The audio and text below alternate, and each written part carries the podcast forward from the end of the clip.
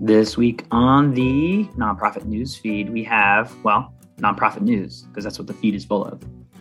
Anyway, as for the week of October 18th, we're deep into fall. How's it going, Nick? It's going good. How are you, George? I'm doing all right. Excited to see what we have, uh, what we've collected here in, uh, in the weekly uh, weekly summary. What do we have? Sure. We have two fairly hard hitting stories to start us off, but the first story at our at a glance is that a nonprofit fundraising off of breast cancer has deep ties to scam PAC or political action groups.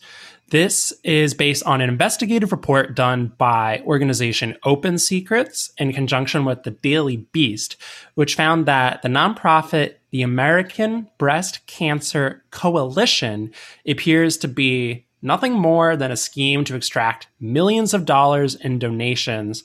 Uh, it seems largely from small donors. So, this organization was launched two years ago and it brought in about $3.5 million in small donor money. Um, but it seems that the money was basically just part of some giant quasi fraudulent scheme. A lot of this money got kicked back to the telemarketing company. Um, that same company was fined last year for 56 million. Um, and the caveat here is that this group is not actually a 501c3. It's a special type of PAC or political action group, which means that um, the financial transparency requirements associated with most nonprofits, it doesn't actually apply here. So this is just one case of many of groups that kind of masquerade as nonprofits, but are really nothing more than just money making schemes, um, sadly. And yeah, just wanted to kind of call out this particularly egregious example. But again, um, for our audience, um, both nonprofit professional and otherwise, just to be careful about scams, especially going into the holiday season, in which we see an uptick of uh, fraudulent fundraising schemes like this one. Um, in our newsletter, we also have a link to a resource from the FBI, which has a handy list of tips for avoiding uh, scams during giving season. But man, George, I, I can't think of a more more grotesque way to you know steal money from people not it's not good. And then unfortunately, it has this sort of uh, ring of truth, right? The reason they chose that name, and this is tough. I feel for organizations that have got general names. Obviously, you can trademark some, but if it's a you know broad enough, American Breast Cancer Coalition, like American uh, American Breast Cancer Cause, like American, like you can actually sort of have this veil of authenticity apply pretty quickly when you uh, put you know America major co- insert major cause here and then apply marketing dollars.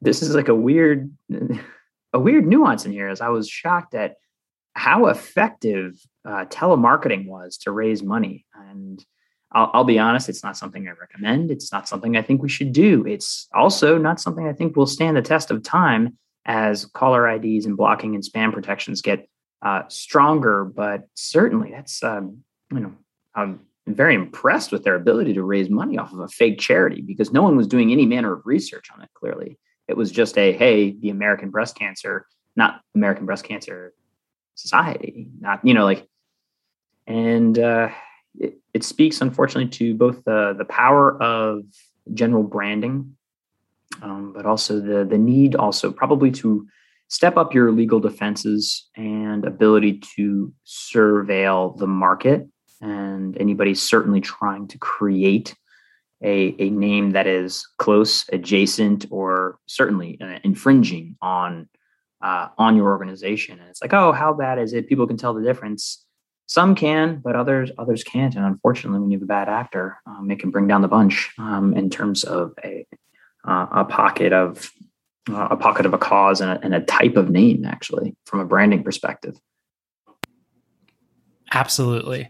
And a- another piece, another recommendation might be this is why for savvy donors, they're going to research your organization before donating. It's really important to make sure that on your website you have things, um, you know, resources about financial transparency, whether it's impact reports, annual reports, um, kind of all those different indicators that add to your authenticity, uh, you should have them on your site. One, because it's best practice, but two, you want to be able to show to those savvy potential donors that you are legitimate.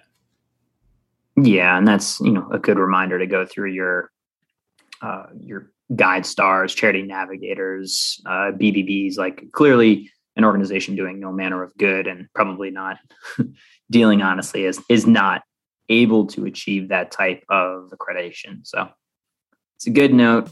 Do your best best to defend though.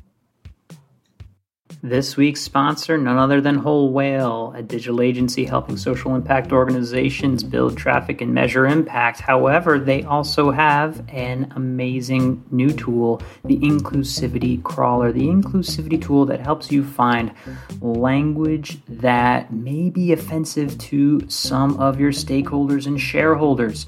It looks through issues of ethnicity, race, gender, health, wealth, religion, and a number of other isms, frankly, that maybe you didn't have in mind when you wrote that content last year, last two years, a decade ago.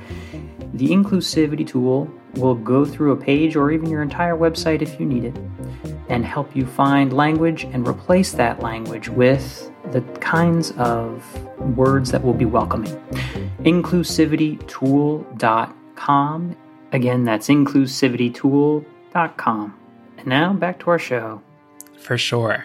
Our next story, sadly, doesn't get any more cheerful. We have to talk about the US missionaries and aid workers who were kidnapped in Haiti over the weekend. So, this has led to international headlines, but this past weekend, 16 American missionaries and one Canadian were kidnapped by a group of gangs in Haiti, according to reports.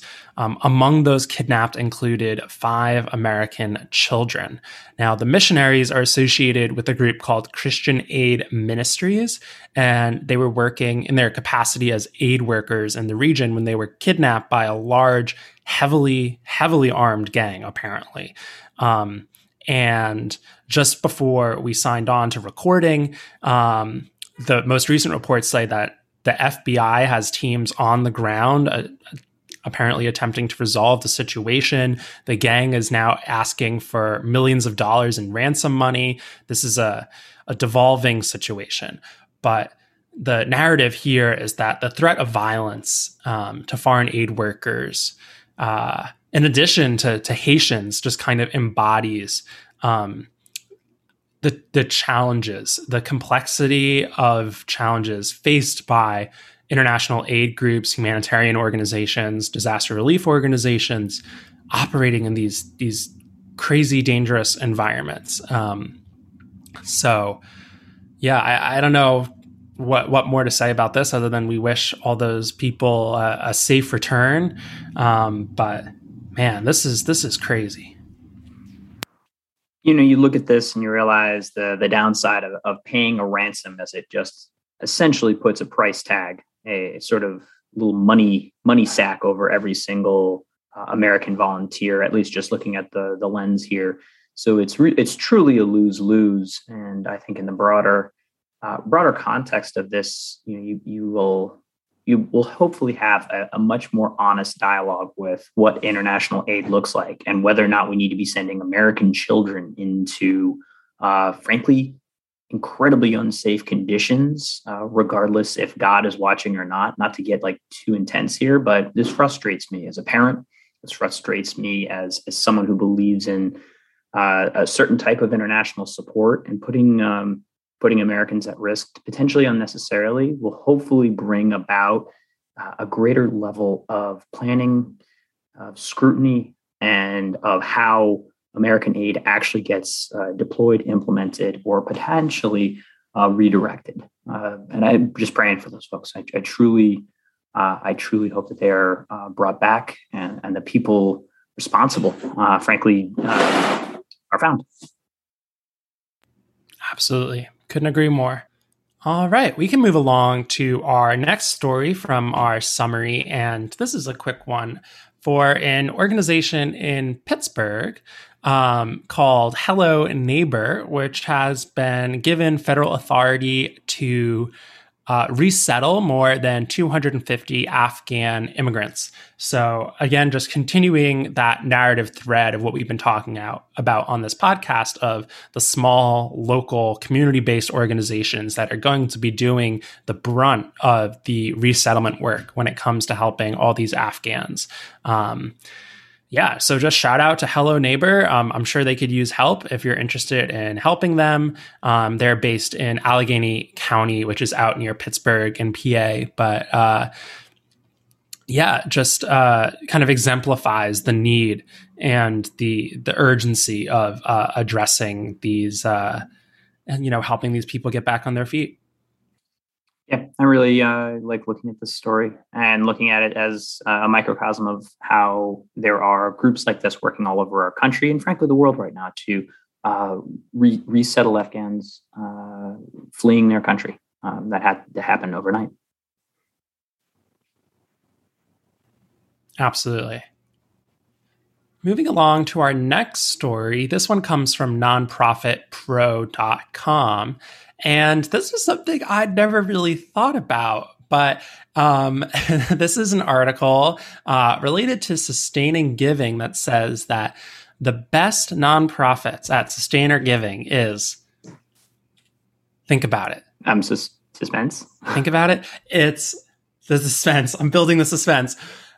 It's public broadcasting stations, your local radio and TV stations. And when you think about it a little more, it kind of makes sense. Um, but this study from Blackbaud Luminate from their benchmarks, which we'll talk about more in this podcast, um, says that public broadcasting stations receive 52.6% of their online revenue from sustainer gifts, um, which in this case uh, translates in some respects to monthly gifts.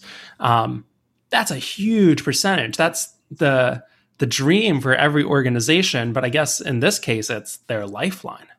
Yeah. Uh, also, this sort of dovetails the Blackbaud Luminate uh, online benchmarks 2020. You know, sometimes you know benchmarks are you know always question about sample size, but Blackbaud is pretty sizable an organization for fundraising, so it's sort of rich with information, I'd say. And I, I don't know if I'm that surprised. Like, I obviously after the fact, yeah, I'm less surprised. I think that journalism in general and that market is being you know moved to the subscription model and and what is a sustainer gift if not a subscription model access for it um, it's either that or the tote bags right it's all about the totes however the unique thing about the public broadcasting relationship to donors is the the frequency with which their donor base hears from them as opposed to an animal rights organization who you know is not like in their ear what every week every month. Like you're you're sort of held back by that. So they uh, they kind of have an unfair advantage out there in, in that respect, at least.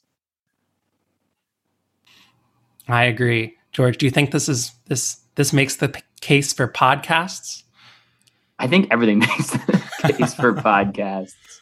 I think it makes the case for continued connection to your donors via audio, written email, text message, uh, social.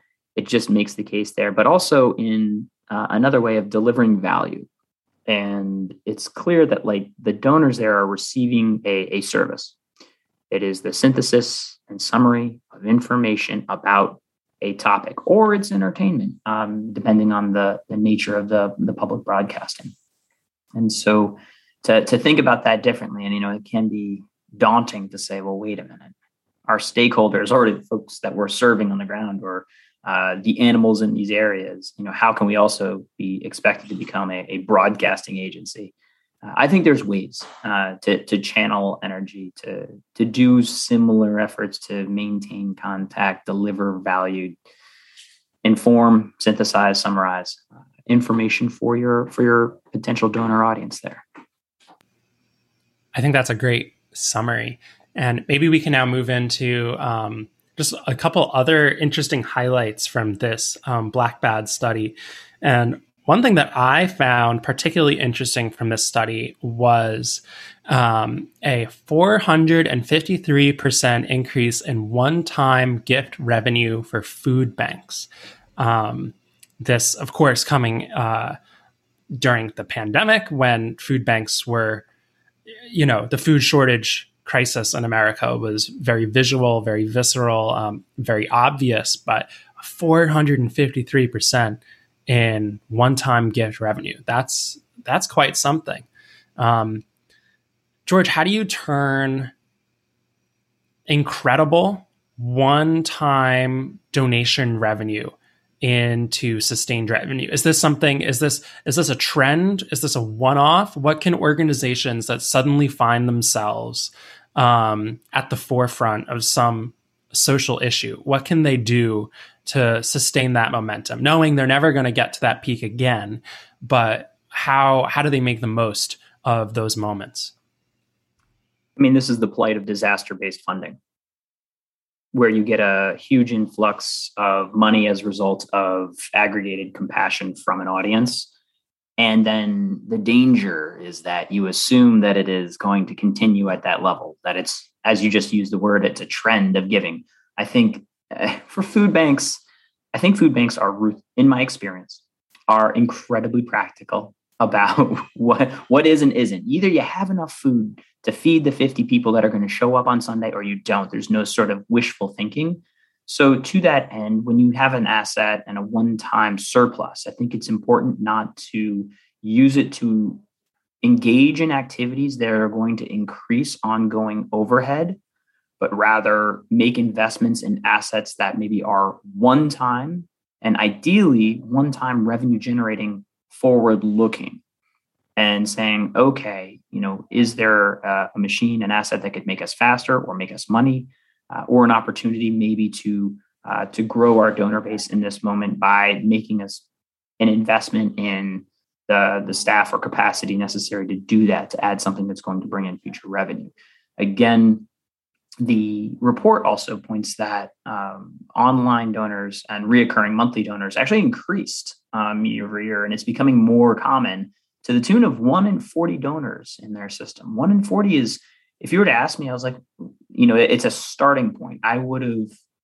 uh, I would have said maybe like oh, less than that, but you know, one of the things you can do is sort of look at your own data and be like, am I over under this like you know 3% level or not for reoccurring? And if i'm well under it it might be an opportunity to say like hey there might be if asked people willing to, to donate. And if you're over it good. You know you may have uh, a, a, stronger uh, pull like we just mentioned you know take uh, aggregated benchmarks with a grain of salt because if you're in public broadcasting that number is higher for food banks, I, w- I would say that there's very clear need for and potential for messaging for that type of ongoing support or nature. Because guess what? Uh, people will still be hungry in a month, despite the services and whatnot, in two months. Um, but they're coming into a, a, very, very popular time for food banks.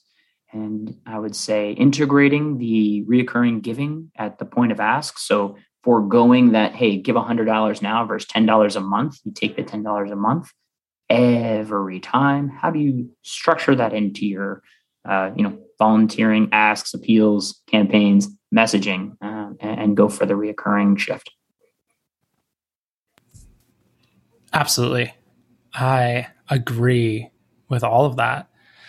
We can switch gears a little bit away from um, some of these stats and move into another kind of news story, investigative journalism story. And this one um, is based on a report that says that the American Conservative Union, um, which bills itself as the nation's original conservative organization, um, also known as the organization that puts on CPAC, um, has enriched companies belonging to two of its directors to the tune of $4 million in the past five years, um, according to a review by the Daily Beast and a couple of other investigative organizations. Um, we don't have a, a, political agenda on this show. This cuts both ways, left and right. But this is another example of an organization that is registered as a PAC, and PACs are a type of nonprofit that seem to be uh, dealing in some quite unethical uh, kind of financially non-transparent ways of moving around large sums of money, um, particularly related to both uh, the compensation of um, uh, its uh, directors, and there's mention here of the vice chairman, um, interest in third party companies, also controlled by that these individuals. Um, just goes to show that eventually you're going to get caught. Don't make sure you are above board with everything. And again, if you are an organization doing the right thing, make sure that you're able to prove that to your audience. Um, be accountable, uh, be transparent, and yeah, be above board with the people who are going to potentially donate to you. I get a little worried sometimes when the attack angle, you know, this is from Daily Beast, the attack angle looks at uh, CEO, nonprofit CEO compensation or executive compensation. You want to be very, very careful because, frankly, I, I I see that as part of the overhead argument. Like if if there's somebody who is incredibly talented, leading a great organization in a great way, achieving exactly what the results are, and they're being fairly compensated so they don't go off and frankly start a, a startup or get like lured away by PE capital, like private equity capital. There's a lot of money sloshing around out there. And you need uh, talented, experienced, very capable people leading the charge on the types of major organizations out there. Not not applying that to this, but I get nervous when that's the you know that's that's the tip of the spear, the point at which we find fault with uh, CEO compensation. Yeah, George, I agree with you. I think there's an also interesting narrative there of when you organizations are judged solely, right? This goes to um, tools like Charity Navigator, where they're judged solely on you know the percentage of money spent on programming. That puts a lot of downward pressure on uh, some of the things that you need to spend money on to potentially build capacity and increase impact uh, down the line. Um, is this something that you would say kind of falls into that category? It could. You know, I, I don't know the, the nature of their work or where they'd be lured to. These are high profile individuals that probably actually led to maybe increased amount of giving uh, giving on that side. And it just you know i think these articles are written to to draw ire and simply you know for putting the words right wing first was not a mistake. And i would you know if your initial re-jerk uh, knee-jerk reaction on this was like how dare they? I knew they're all corrupt like be very careful because the sword cuts two ways. And it's not a rubric that necessarily should be used as the you know the defining metric of whether a, a nonprofit, a C three, C four, you know, this is a PAC, um, is is doing the work they say they are to the people that support them. Um, this actually could be very much in line with the way that the organization wanted to, to support. Um, so be careful. Check your check your judgments. Although this does seem a little this does seem a little sideways. This seems this seems as I read it. Um Yes, but a good perspective nonetheless. We should all be looking critically at news stories. And this one, though, I can look at fairly uncritically and say is amazing. Um, this is about a uh, festival fundraiser event um, in New Jersey, go New Jersey, uh, where jo- dogs are dressing up for Halloween to raise money for the local library. And I am currently looking at a puppy dressed up as a taco, and it is very cute. Yeah, this is our, our feel good of today coming from USA Today. And yeah, the, the Pups Parade uh, for Halloween costumes. I think there's a lot of Halloween fundraising opportunity out there, but if you are combining puppies, costumes, alliterations, you have yourself a winning fundraiser right there. And I'll tell you what, dog owners are uh, are, are going to help you out. Uh, so those those are some really good ingredients if you're looking for a Halloween fundraiser. All right, that's the nonprofit news feed for the week. Again, It's free. If you subscribe, get it in your inbox, get the links and resources at nonprofitnewsfeed.com. Thanks, Nick. This has been Using the Whole Whale podcast. If you want to keep learning more about these topics and others, head on over to wholewhale.com slash university to keep learning with us. Thanks as always to gregthomasmusic.org for his tunes that underwrite our tracks. They're fantastic. Hope you're doing well, Greg. And just a reminder subscribes really help us on any platform that you listen to us on. Please give a thought to click and subscribe and maybe even a comment because we like hearing from you.